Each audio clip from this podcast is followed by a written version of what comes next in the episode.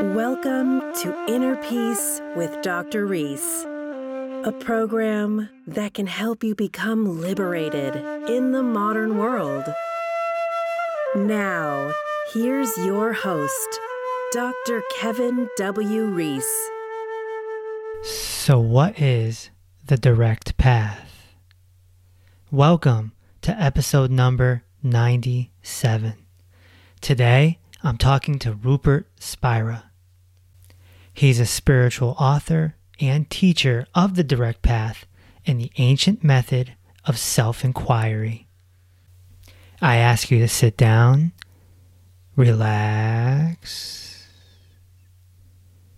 and take in this beautiful and valuable recording. Rupert, welcome to the podcast. Thank you for inviting me. It's a pleasure to be here. You know, I saw a quote from you. You said, instead of spending a life trying to find happiness, turn around and investigate the one that seeks. Who is the one that seeks? The one that seeks is the one that we call ourself, me, I. I long for happiness. So the one that is seeking happiness is ourself.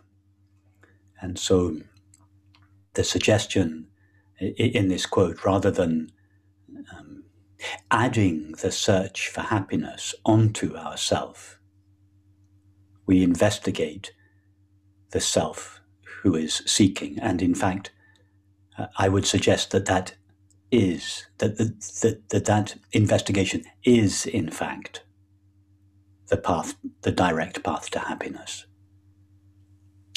Happiness would be a byproduct of finding yourself. Yes. Yes. And peace. Yes. Exactly. Or another way of saying that would be that uh, peace and happiness are the very nature of ourself.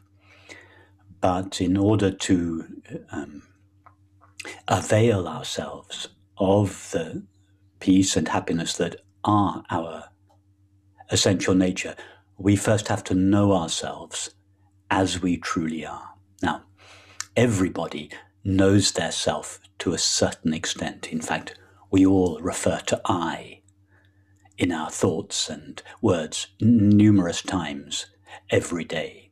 So we all have a sense of I, a sense of being myself. But not everybody knows their self clearly. And it is this uh, lack of clear self knowledge that is, I would su- suggest, is responsible for veiling the peace and happiness that are the nature of ourself. Mm. So we're talking self inquiry to find ourself, our Buddha nature, if you will, our Christ nature, our real self, our spirit, whatever term we want to use. Yes, the, the, the traditions um, refer to our essential self sometimes in one tradition as, as the Buddha nature, in uh, another tradition as the Christ nature, to indicate that our essential self is impersonal. It is utterly intimate, but it is impersonal, by which I mean it doesn't share the limitations of our personal experience thoughts, images, feelings, sensations. All, uh, all these are personal, unique experiences. But our essential self or, or being, whilst intimate, doesn't share the limited qualities of our experience. And that is why in these traditions it is given an impersonal name, a name that suggests it is something much bigger than the personal self that most people believe and feel their self to be. Self inquiry is a very interesting practice. I've played around with it. Uh, it seems to have become more popular in the modern era through the work of Ramana Maharshi. The first thing is we have to watch our thoughts, witness our thoughts. This is not an easy thing for the average person, right? Actually, watching our thoughts is uh, not really part of the practice of self inquiry. It, it is a, a, very common practice in, in the spiritual traditions. Witnessing. But it's not. Hmm. It, witnessing our thoughts, witnessing our feelings, witnessing our sensations and perceptions, but it's not actually what is meant by self inquiry. When we witness our thoughts, feelings, sensations, and perceptions, we are giving our attention to each of these, to our thoughts. We are witnessing our thoughts, looking at our thoughts, observing our thoughts, recognizing ourselves as the observer of them. However, in self inquiry, we are observing ourself. We are giving our attention not to our thoughts, feelings, sensations, and perceptions. We are giving our attention to ourself. So it's not quite the same as observing one's thoughts. I'm not suggesting that observing one's thoughts is not a legitimate practice, but it's not what is referred to as self inquiry. Ramana Maharshi says that self inquiry is the the best straightforward path to self realization. If I'm not mistaken, he says that that and devotion are the like the one two self self inquiry. I, I think and self surrender. Yes, yeah. are the two paths that he recommended as being the most the most easy, the most direct, and the most effective. Yes. Even over meditation. Well, if by meditation uh, you mean the focusing of your attention onto an object of experience, such as the breath or a flame or a teacher or or a mantra, then yes, he would recommend self inquiry over meditation because in meditation, we are directing our attention away from ourself towards the object of experience, at least in the initial stages of meditation.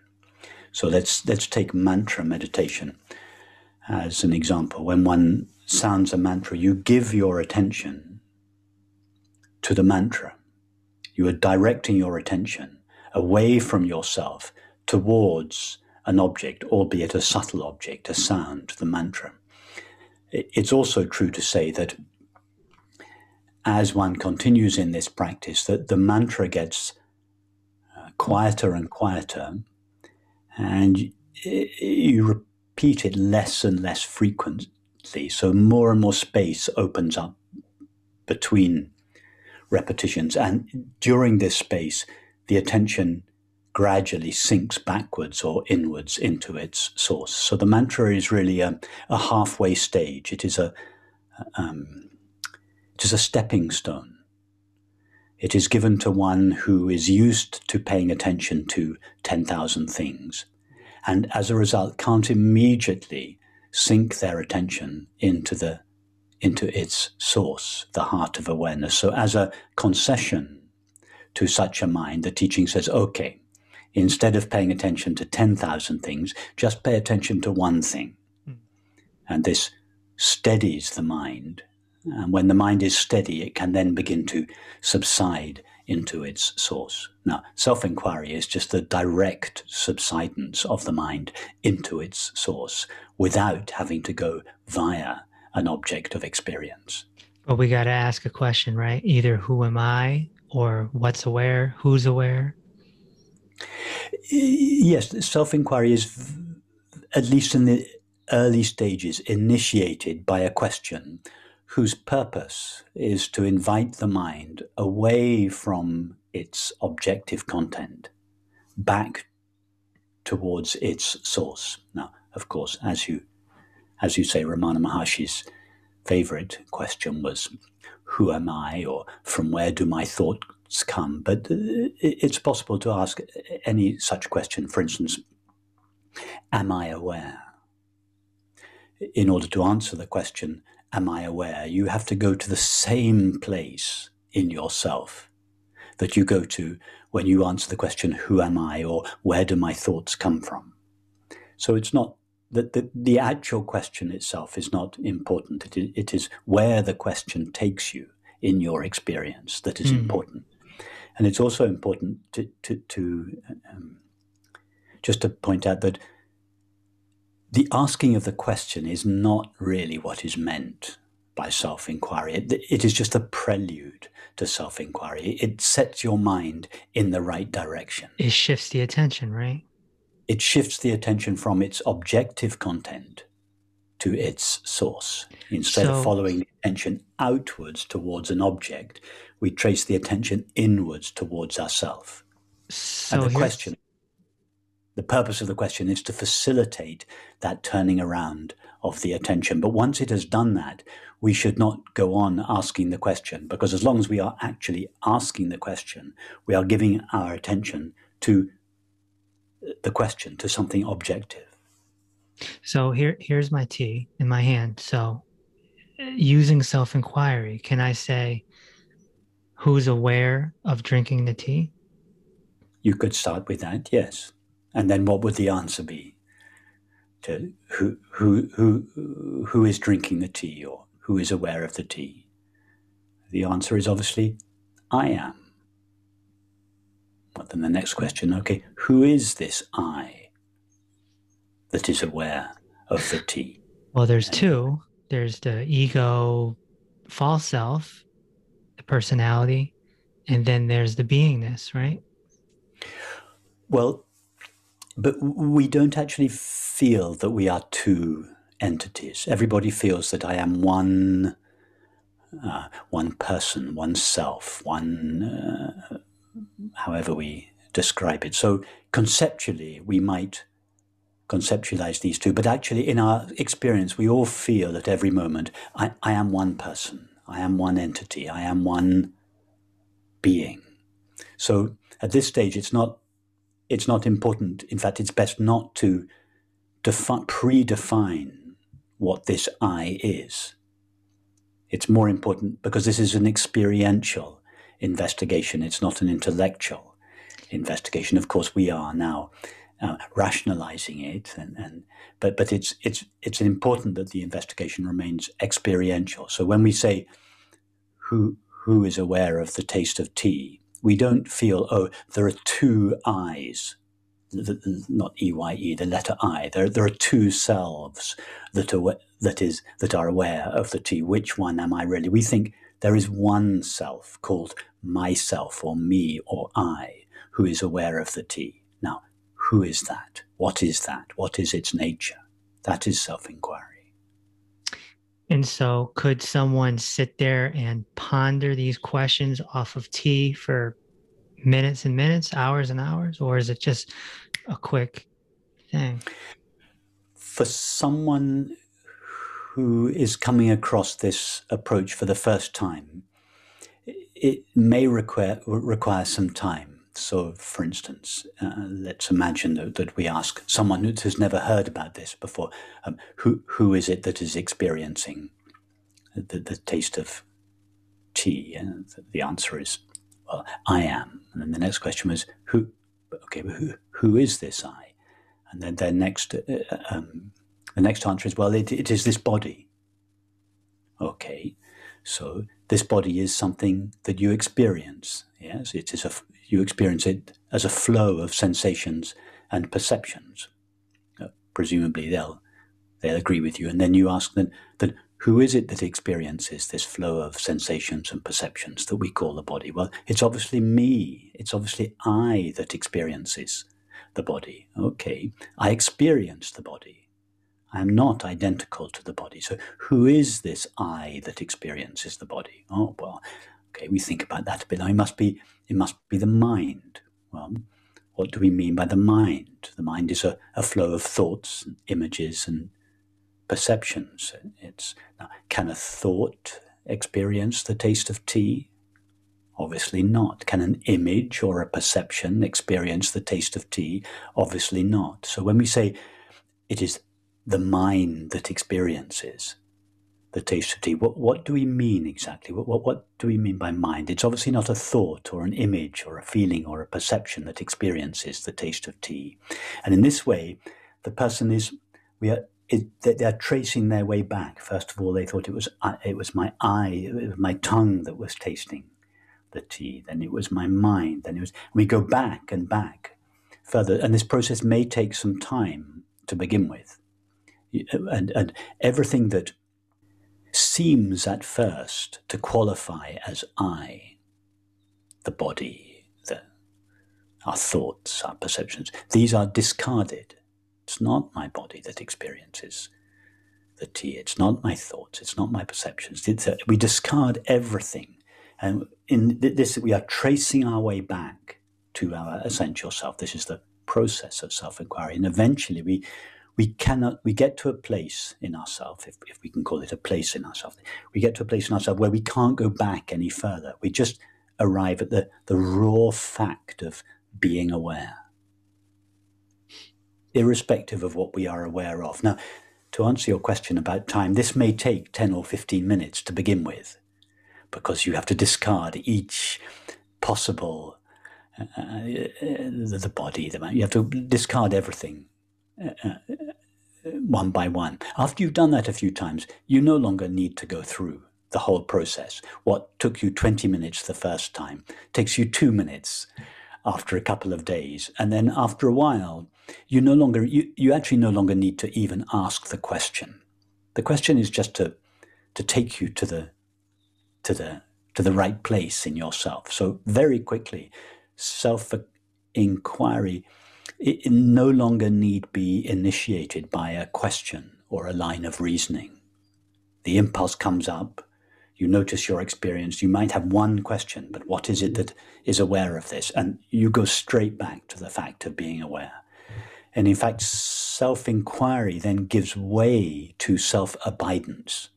You're no longer questioning your experience. You are abiding as that which is aware. And that is really the, the essence of self inquiry. Self inquiry, in fact, is better translated I would suggest, as self abidance. It, it, in the literature, you see it translated. It, the term is atma vichara, and it is sometimes translated self inquiry, sometimes self abidance. Well, both are, are uh, reasonable translations, but self inquiry, I would suggest, is the early stages, or it is the prelude to self abidance, which is really the essence of self. To me it, almost seems like a reprogramming almost like like we were we were socially engineered to become like these kind of thinking machines these dream seeking robot type humans and then self-inquiry kind of breaks that. Because if if i'm say i'm out on the porch drinking my tea watching the birds and my mind drifts off to a mental rehearsal. This is a new term that I just discovered mental rehearsals. Uh, it's something my mind does a lot. It's automatically programmed to rehearse something that hasn't happened. So, in other words, a week ago, I may have, in my mind, had a conversation with you preparing for this interview. It may only last 20 seconds. But with self inquiry, I can stop that by saying, what's aware of the thought? Right? Am I am I on or off? It, it, it's true. Uh, you, you can at, at, any moment of experience you can so to speak press the pause button and instead of following the train of thought or the, or, or the activity that you are engaged in you can so to speak, pause and ask yourself who or what it is that is aware of this process of thinking or, or acting. But I think it's important to point out that this doesn't imply in any way that there's something wrong with thinking or acting, or indeed that there was something wrong in you preparing for this interview. It's very natural if you're going to give an interview that you prepare for it.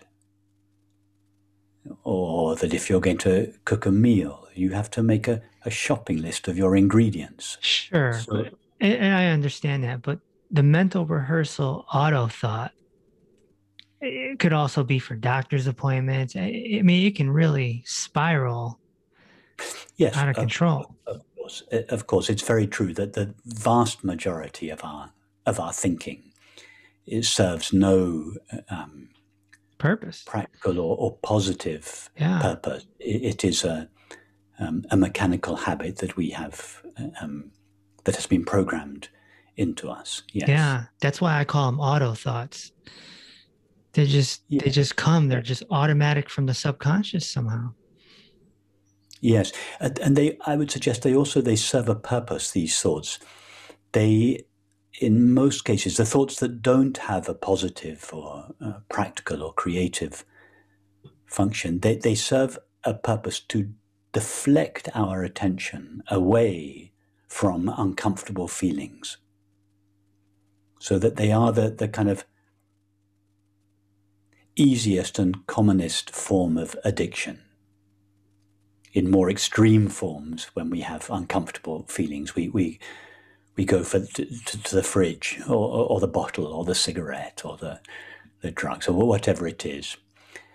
Um, whereas compulsive thinking is the most benign form of addiction. In fact, it's so addiction. Mm-hmm. It for most people doesn't even register as an addiction. Right. It's not right. it's not expensive. It's free. Yeah. It's not dangerous. It's not bad for your health. So there are uh, there are no obvious repercussions at a physical or mental level. That there are repercussions, but they're not immediately obvious to compulsive thinking. So for, for most people, compulsive thinking remains uh, below the, the it, below the radar, so to speak. It is not diagnosed as an addictive habit, but but it is an addictive habit, and like most addictions, its purpose is to deflect our attention away from unbearable feelings, mm. feeling of emptiness, of loneliness, of sorrow, of anxiety, shame, guilt, we take off into a fantasy about the future and we forget about our sorrow, our shame. It gives us relief from our sorrow in the same way that a glass of wine or, or a, um, a YouTube clip or yeah, it's a distraction. It's a distraction from, it's a sort of smokescreen, an effective or reasonably effective smokescreen that prevents us having to fully face and feel unbearable emotions? Well, some people are just going to daydream regardless, right? Even if they live a so called happy life. Um, I'm sure, uh, I don't know, LeBron James, as an example, one of the most famous athletes in the world, okay? You'd have to say he's living a good life. He's living out his dream. He's got tons of money. Does he daydream? I'd have to say probably uh, unless he's doing self inquiry on the low and meditation. We don't know, but uh, you know this this this dreaming habit that the mind has. How do we stop it? Or do we not stop it? Do we just ignore it? Trying to stop the mind is an activity of the mind and more or less subtly perpetuates it. So I would suggest that much of the mind's activity is orientated towards finding peace and happiness. Once we find the peace and happiness that are the nature of our being, the mind's activity, at least that part of it that is not uh, positive, creative, uh, the, the, the uh, practical. That part of the mind's activity comes to an end naturally, effortlessly, spontaneously, not from, not through discipline or effort or practice, but through understanding. Why? Because the impulse that, that, that generated much of the mind's activity has subsided.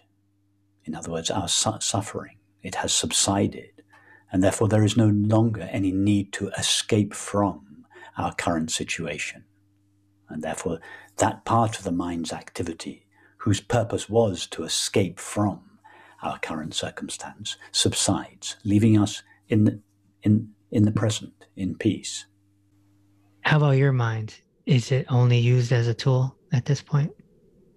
Mostly, yes. I won't say that there are. My mind never has uh, daydreaming. Or that there's, you know, that there are old habits still linger in the mind, but the, by far the larger part of the mind's activity, whose purpose was to seek happiness in objective experience, has has subsided.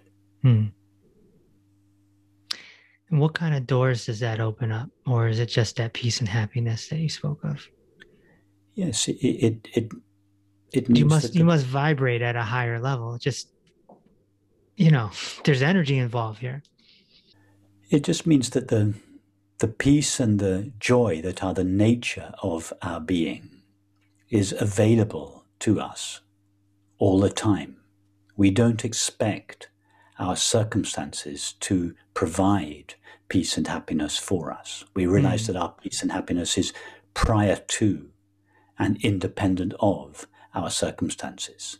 Mm.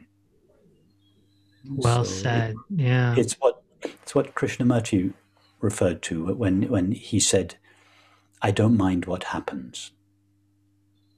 What he was really saying was my, my peace and my well being are not dependent on the content of my experience. They are prior to it and independent of it. And therefore, he was at peace all the time. What if someone's going through a tough time, though? Illness, anxiety, insomnia. What if somebody's going through a tough time like that? What can they do to relieve well, themselves? these are three very different examples you've given me illness, anxiety, and insomnia, and, they require three very different mm. s- solutions. Yeah. Um, can we say what about if one is suffering psychologically or emotionally? Mm-hmm. So this is not, uh, um, it, it, we're not talking about uh, um, having broken your arm. Right. That, that, that, that pain, physical pain, is involved there. I make a distinction between physical pain and emotional or psychological suffering. So we're talking now about psychological suffering. So, for instance, anxiety. So, if we ask ourselves, who is the, who is it that is anxious? Who is lonely? Who is upset? Who is jealous? questions like this. These are all instances of psychological or emotional suffering. The answer to all these questions is I am. I'm upset. I'm anxious. I'm lonely. Okay. Well, then let's explore this I. Try to find this I. Uh, your body is not, obviously not lonely. A body can't be lonely. A thought can't be lonely. An emotion can't be lonely. It is you who is lonely. Okay, let's look for this you. When you go inside yourself, you, you find thoughts, images, feelings, memories, sensations, perceptions. Uh, can you find the you, the I, the me, on whose behalf these emotions arise? And if we keep on looking inside ourselves, we eventually come to the fact of being aware or awareness itself. Well, awareness is like an open, empty space. It's like the space in your room. I can see your your fan is um, rotating uh, rapidly on the uh, um, on the ceiling above you. It is are the blades of the fan hurting, upsetting, or disturbing the space of your room? Not at all the nature of the space of your room remains the same, whether the fan is turning or not. Well, awareness is like that. Mm. It is not disturbed by the content of experience. It's like an open, empty, allowing space, aware space. So it's not awareness that is upset. So who is upset? When you say, I am upset, it's not the body, It's not a thought. It's not a perception. It's not awareness. Well, there isn't any other I. The I who is upset, lonely, afraid, anxious, guilty, etc., is a fictitious I, an illusory I, who has existed in us as us all these years simply because we have not seen its nature clearly. If we were to look in ourselves and see clearly the nature of that which we call I, we would recognize this just the openness of awareness, and that one is not upset. And that is why it is said that this path is, is the direct path to peace. It is the direct path to the end of suffering. It is really the, the, the end of the imaginary self who was suffering. And once that self has been um, seen to be illusory, the suffering which arose on its behalf can no longer stand. And if somebody is suffering from the three things I mentioned, could the practice of self inquiry help them if they were taught correctly? Yes, yes, it could. It would help with that aspect of their circumstance, which was dependent upon their belief in being a temporary, finite, separate self.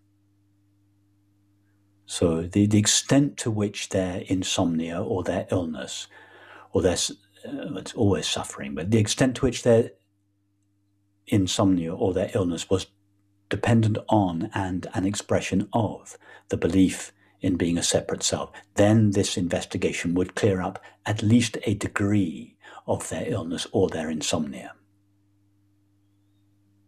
However, it wouldn't necessarily cure them of their illness because part or all of their illness may not be the result of the belief in separation.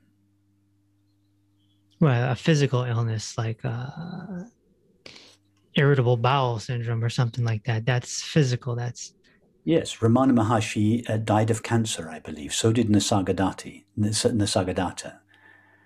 Uh, the, the, this, these illnesses were not presumably the result of an expression or an expression of the sense of separation.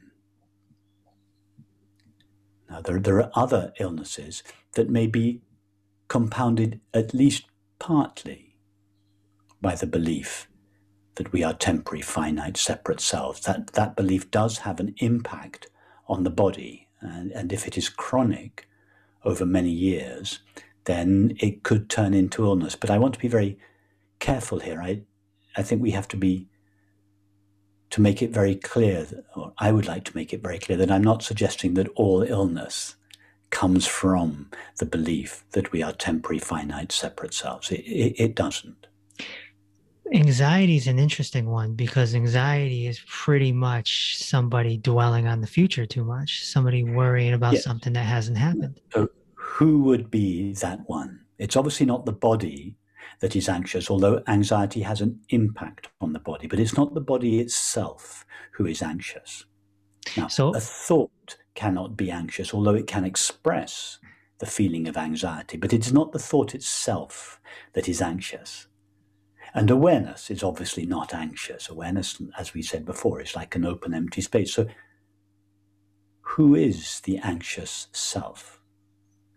Right. So, if somebody is having anxiety and they know this practice, they can take a pause and say, Who is anxious right now? Yes. And I am anxious right now. I am anxious.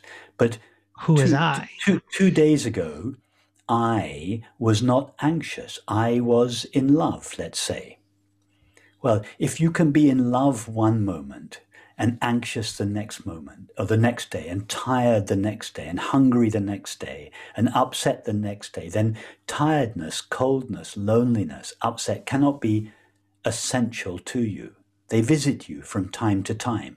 If anxiety was who you really are, then you would always be anxious, even when you were deeply asleep. Mm. but you're not. Your anxiety comes, it lingers, and it vanishes. You don't feel it for three days, it comes back again. You feel it for an afternoon, and it vanishes. So anxiety is added to you. It is not who or what you are. Now, what is the I when it has been divested of all these temporary feelings? When it prior to the anxiety, to the fear, the shame, the guilt, the sorrow, the loneliness, who is the I? The I am before it is qualified by experience. It's like asking what what is the essential nature, it's just an analogy, what's the essential nature of the movie? After all the temporary images that that, that, that um, constitute the movie have been removed, if you take away all the images, what remains? Just the transparent screen.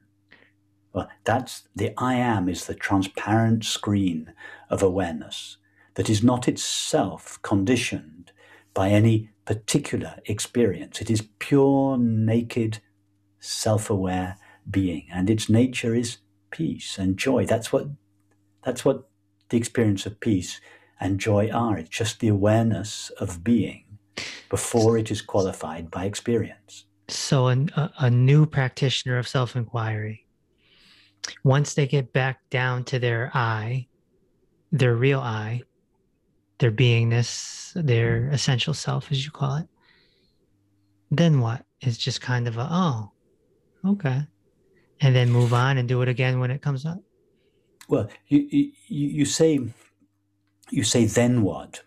But who is asking, then what? Does awareness ask, then what? Does no. your being say, that no? That there's no then what. The, the, the one who asks, then, then what, is the one who feels uh, discomfort with their present circumstance. I don't like what is happening. What, what next? When you are happy, you never ask the what next question because you've got what you want. You don't want what's next when you're happy. You want this. Right, so right. there is no what next when you're happy, when you're at peace. But a new practitioner isn't going to have that peace and happiness right away. It's going to take of some course, time. Of course, through force of habit, the old uh, um, thoughts and feelings will return again.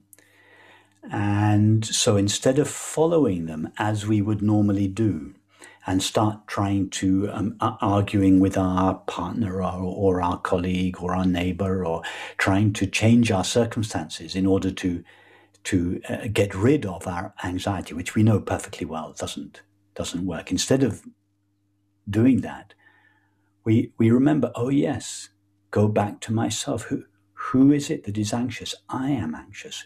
Who am I really? Is anxiety essential to me? No.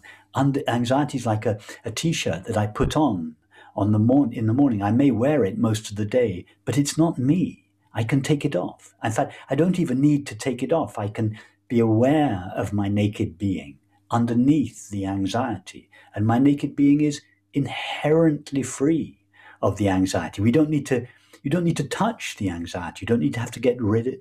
You don't need to get rid of it or discipline it or it will eventually it will leave by itself simply because you are no longer reinforcing it by believing I am anxious because this is going to happen to me. No, you you you you you, you understand and feel that your essential naked being is prior to and independent of experience. It is free. It is at peace. It doesn't need to be made such. It simply is such. It only need be recognized as such. And in time, the anxiety will just leave you because its foundation has been removed, or rather, hasn't been removed. It was never really there to begin with. But the belief. It was all here in the head. Exactly. The belief I am a temporary, finite self that is subjected to what's going to happen in three weeks' time. Uh, it, that, that separate self has been seen through. You have seen the true self, the only self, this open, empty, luminous, spacious awareness. Thoughts typically create emotions. Emotions create our mood, which affects our nervous system, which then may create a physical response. That's kind of the the map of anxiety. Yes, and it can go the other way, of course, as as, well. Um, physical actions can can create feelings. Feelings can create thoughts. But yes, all, all, all of these elements of our um, experience interact with each other. Yes, yes.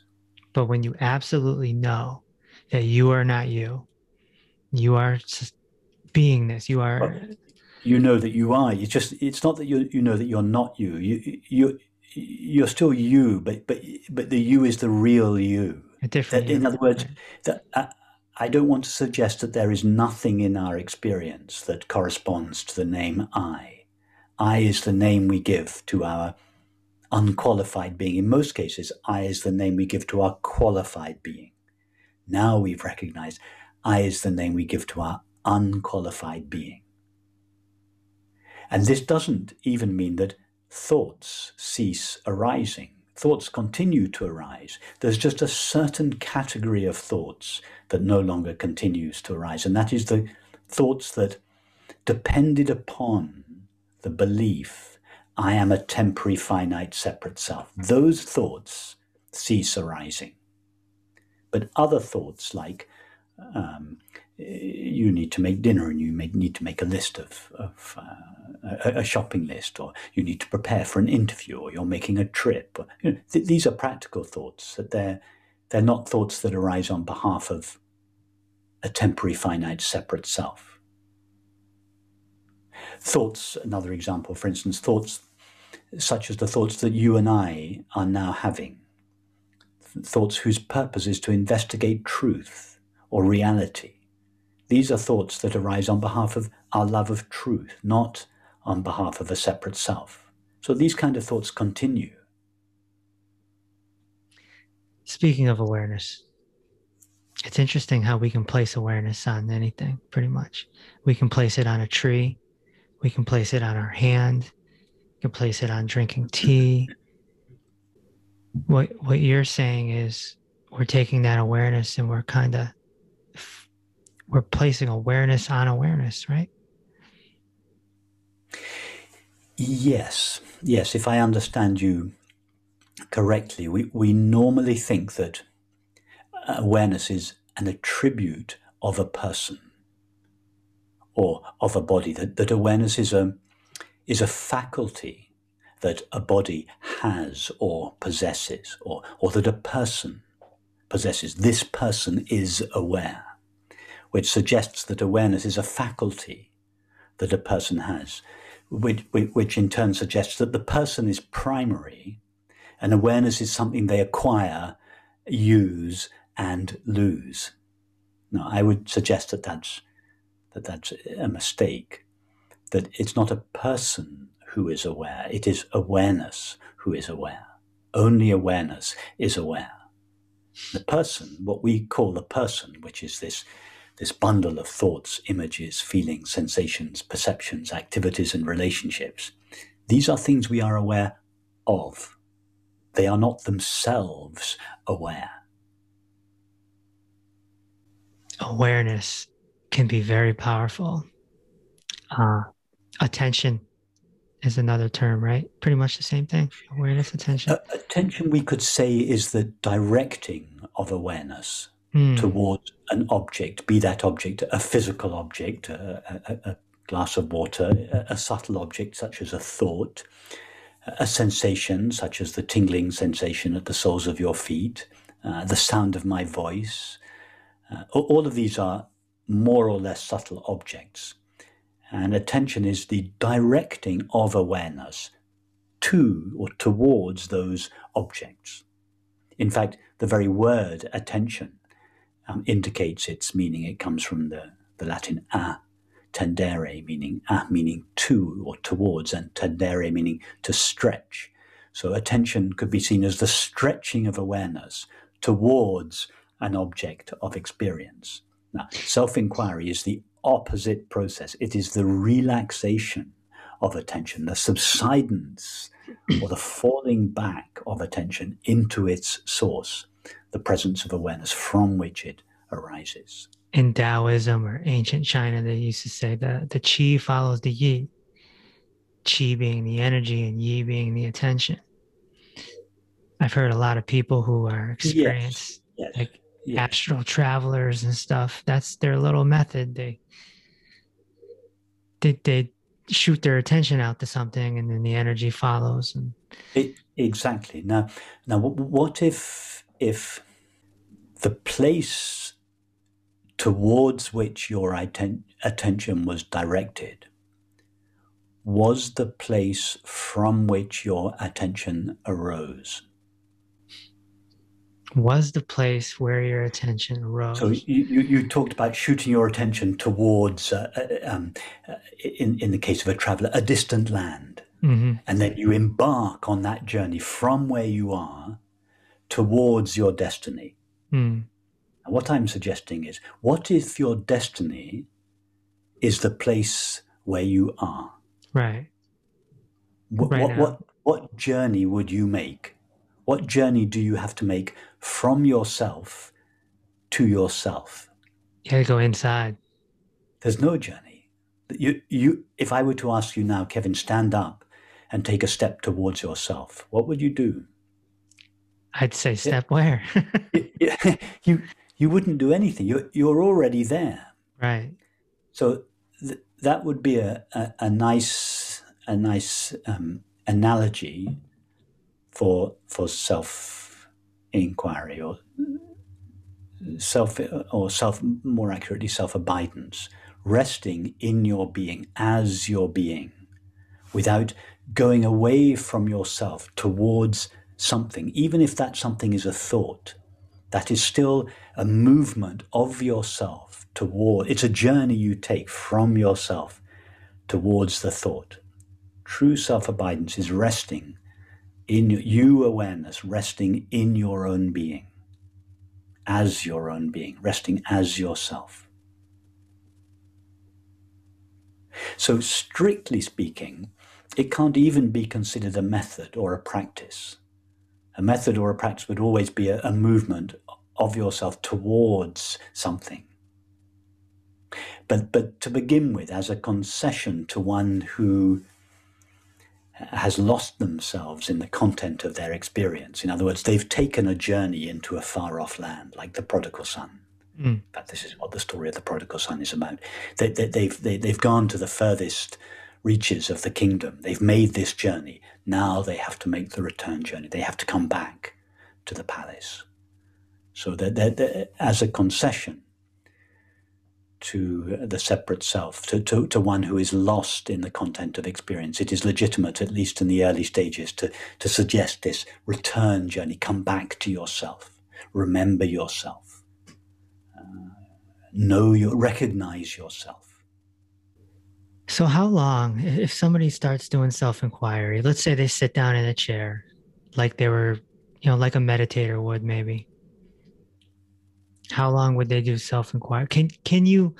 I guess what I'm trying to say is, can you narrow it down to okay, I'm going to do self inquiry for 10 minutes every morning, or do you just go without throughout your day and do it as the day unfolds?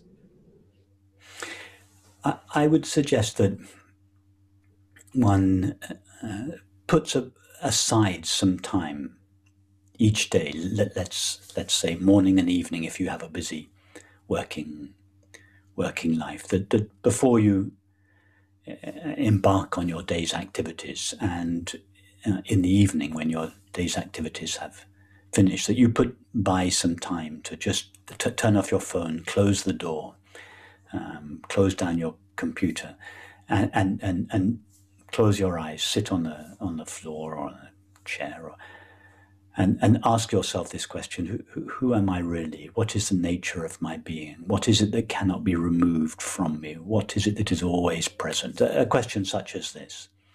So that those would be uh, formal periods of meditation or self inquiry. But I also suggest that numerous times during the day, in between the gaps in our activities, and there are numerous such gaps that we spend perhaps not 10 minutes, perhaps two minutes, or perhaps 10 seconds asking these, these questions. You, in between, you can have a busy day at work. In, you may have 20 emails to, to uh, respond to.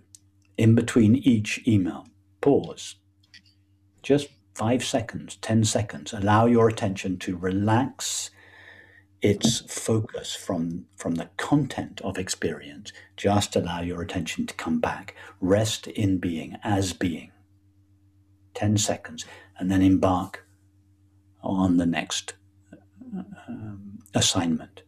Uh, and to begin with, we feel that we that we visit our being from time to time in between all our other activities. But, but very quickly, we will realize that our being actually remains present not just in between our activities, but in the midst of our activities, in the background of all activities, so to speak.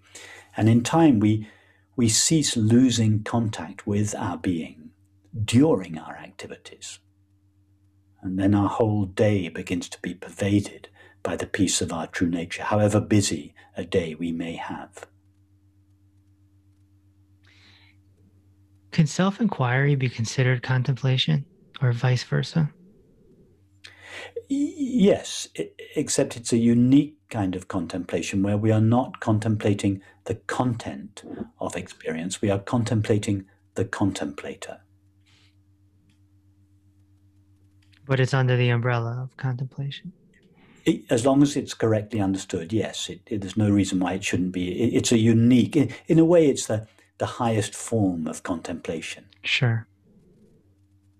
But yes, it, it, it could be considered contemplation, yes. How about self noting? Now, I've seen this practice too. No, or noting. Noting. Noting. Yeah, like the the uh, I've seen this taught too, where you kind of dive into your thoughts. It's a form of witnessing, right? You watch your thoughts, and let's say something, an image of a, a car accident comes up. Fear, fear. You know, the next image might be uh, you you driving a Lamborghini. Uh, desire, desire. What about something like that? You just note it and let it go. Yes. So th- that that practice it, it may be a valuable practice, but it's not self inquiry or self abidance, as we discussed at the beginning, because in this case you are observing the content of your experience, your thoughts in this case. You're noting your thoughts or your feelings or sensations. I feel a, a tightness in my throat or my belly, or I feel a tension in my shoulders, or I feel a, a anxiety when I think of a particular person. These are we are observing sensations, feelings, thoughts. And I'm not meaning to imply that there's anything wrong with that, but it's not observing the observer. It's mm. observing the observed. And it's very different. In, in observing the observer, attention is going back to its source. In observing the content of experience, it is proceeding from its source and going towards the content of experience. Yeah, it's probably more in line with like a Vipassana type thing. Yes, yes could that method be a good appetizer, so to speak, for self inquiry? It, it, could indeed be a prelude. Yes, yes, yes. Like could. if somebody did self noting slash vipassana for, say, two weeks, and then self inquiry after that for two weeks.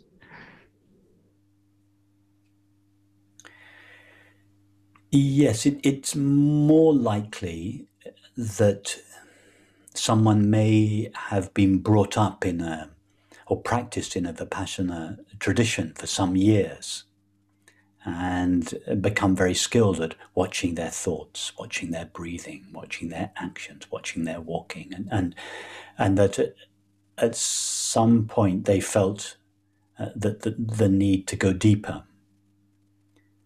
And as a hmm. result of that, they would then realize that there's, there's another direction in which the attention can go. Instead of always going towards our thoughts, feelings, sensations, perceptions, the attention can, we can observe the observer. It can begin to sink back in the other direction. So that would be a, Vipassana in, in this case would be a kind of preparation or a prelude for this um, deeper form of meditation. Now, some people, as I said earlier, may come across it spontaneously. Someone who had practiced meditation for many years, for instance, may find that instead of sitting down for half an hour, repeating the, the, the meditation, you know, every like this, that they just sound the mantra once. And that's it. That's enough to steady the wandering energies of their mind. Their mind comes to rest and it begins to subside spontaneously in its source. So, so, so you it, feel it, mantras can be a nice addition well, to somebody's practice. I think a prelude to somebody's practice of self-inquiry. Affirmations, take, which are basically the it, same thing. In the end, in the end, it would, if one, and I, I in fact practiced mantra meditation for, for 20 years. Hmm uh, because I didn't know about about self inquiry. Uh, so it was a good, rather lengthy preparation for me. It's not necessary nowadays to have such a lengthy preparation. But what I'm suggesting is that that one one who practices a method like this may come spontaneously to to self inquiry, or they may need just the slightest hint from a friend, in which case it, it would be the next natural step for them to take. Likewise, uh, affirmations. Um, some of the great uh, Mahavakyas, uh, thou art that, or I am Brahman. These, uh, again, they are they could be uh, preludes, preparations for the mind. I recently had one uh, that was uh, I had to look at my board to remember. Is I am loved by God and uh, I was doing that, and uh, I yes. just started. I just started crying.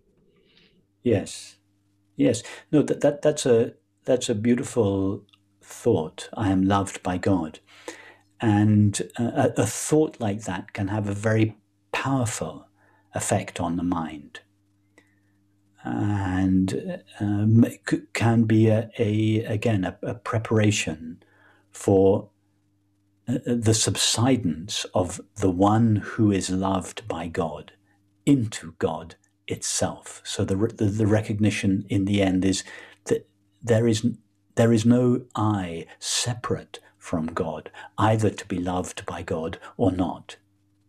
However, as a compassionate concession to the separate self, the thought, I am loved unconditionally for God, is beautiful It puts the separate self, the apparently separate self, in the right place in the in relationship to God, and prepares it for its eventual subsidence in God. Hmm. Are there any mindfulness exercises that someone can do to really get themselves grounded in the present moment? Some people like look at their hand and do like certain things or Zen walking, stuff like that. Yes, all, all the, the purposes of all such practices is to bring one's attention out of the past and the future into the present. And such practices can be very helpful for that because obviously one's walking or one's breathing is taking place now. It's not taking place two weeks ago or in two weeks' time. So the mind that is following your walking or your breathing is by definition brought in uh, out of the past and the future into the present. And that is a very good it's a good stepping stone. The next step, having been brought out of the past and future into the now, the next step is for that mind then to dissolve into the heart of awareness.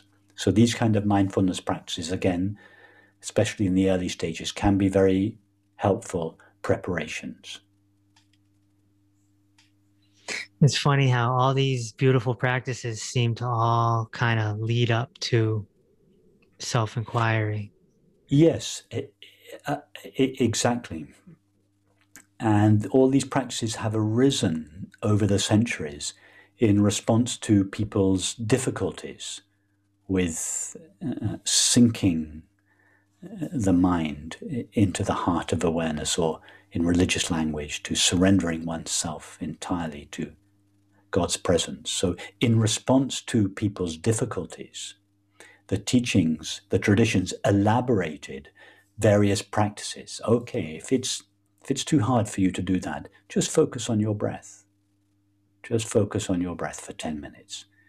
Then, and that immediately it br- brings a degree of relief. The person is no longer worrying about their, their job, their family, their home, their money, their health. Their, their, their, their, they're just, their, their mind has come to rest on a neutral, transparent object. In this case, the breath mimics the transparency of awareness and is as such a, a kind of preparation so these all these practices have evolved as compassionate concessions to the individuals who struggled with the, the, the, this direct subsidence of the mind in the heart of awareness. And as such, they are entirely legitimate. Hmm. What about reprogramming of the subconscious? This is a big topic right now out there. Uh, the work of like Dr. Joe Dispenza and Dr. Bruce Lipton and these guys who, you know, are they're they're not necessarily coming at it from an enlightenment, self-realization aspect. They're coming at it from a everyday Joe has a subconscious. And it's like a program that's been developed and and now you can kind of reprogram it by using visualization and mental rehearsals. And, I mean, what, what do you think about these practices? Because they're getting very popular. Hypnosis yes. type stuff. Yes. Well, th- they, they are uh, undoubtedly um, successful to an extent, but the, the, the ultimate program that is running in us is the belief that we are temporary, finite, separate selves. Now, if that belief is not uprooted through understanding, then however we may reprogram the contents of our mind, conscious or unconscious, the, the, the primary program will still be running and will continue to generate conscious and so called unconscious material. Hmm. So I don't mean to imply that it's not a, a, a valid uh, um, practice or endeavor and that it may not have some beneficial results. I'm sure it does. But uh, ultimately, the, the, the primary program on which the mind's activity is based must be clearly seen and in time dissolved that, that this that this um, self abidance is, is in a way the ultimate reprogramming of both the conscious and the unconscious contents of our minds. Before I ask my last question, uh, where can people come find you if they want to learn more about Rupert Spira? I think the first place, Kevin, would be to go to my YouTube channel, um, there are uh, oh, oh, an embarrassing number of YouTube clips. I'm afraid I've forgotten how many, but there must be There's three or four hundred YouTube clips, and they yeah. can come. There's, it's free. They can watch, you know, to their heart's content to, to see if this approach um, resonates with them. And then probably the next step would be to come to a webinar. You know, for, for, for a couple of dollars, you can you can uh, attend a, a, a webinar to our meeting. We have a guided meditation opportunity to have a conversation such as this and ask questions. And then, of course, there are there are longer uh, meetings, all, all, on Zoom at the moment, uh, uh, weekend meditations, five day retreats online, this sort of thing, and hopefully in the not too, too distant future, uh, live retreats in Europe and America.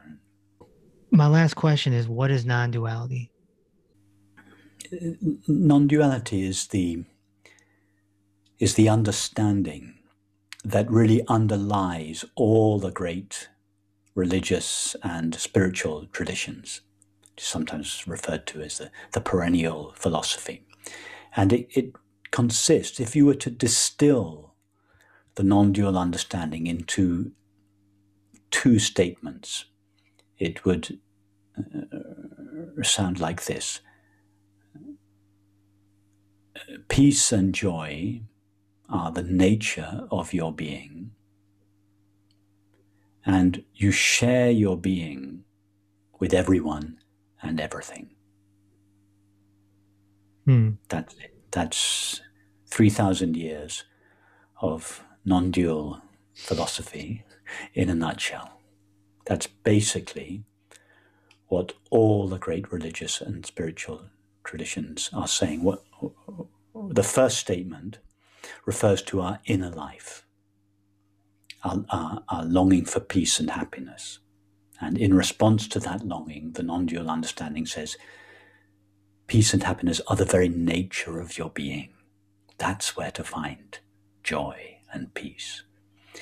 And then the second statement it, refers to our, external experience, our, our, experience of others, people, animals, and and the world. And it says simply that you share your being with everyone and everything. In other words, what you, what what we essentially are is the same being that everyone and everything essentially is.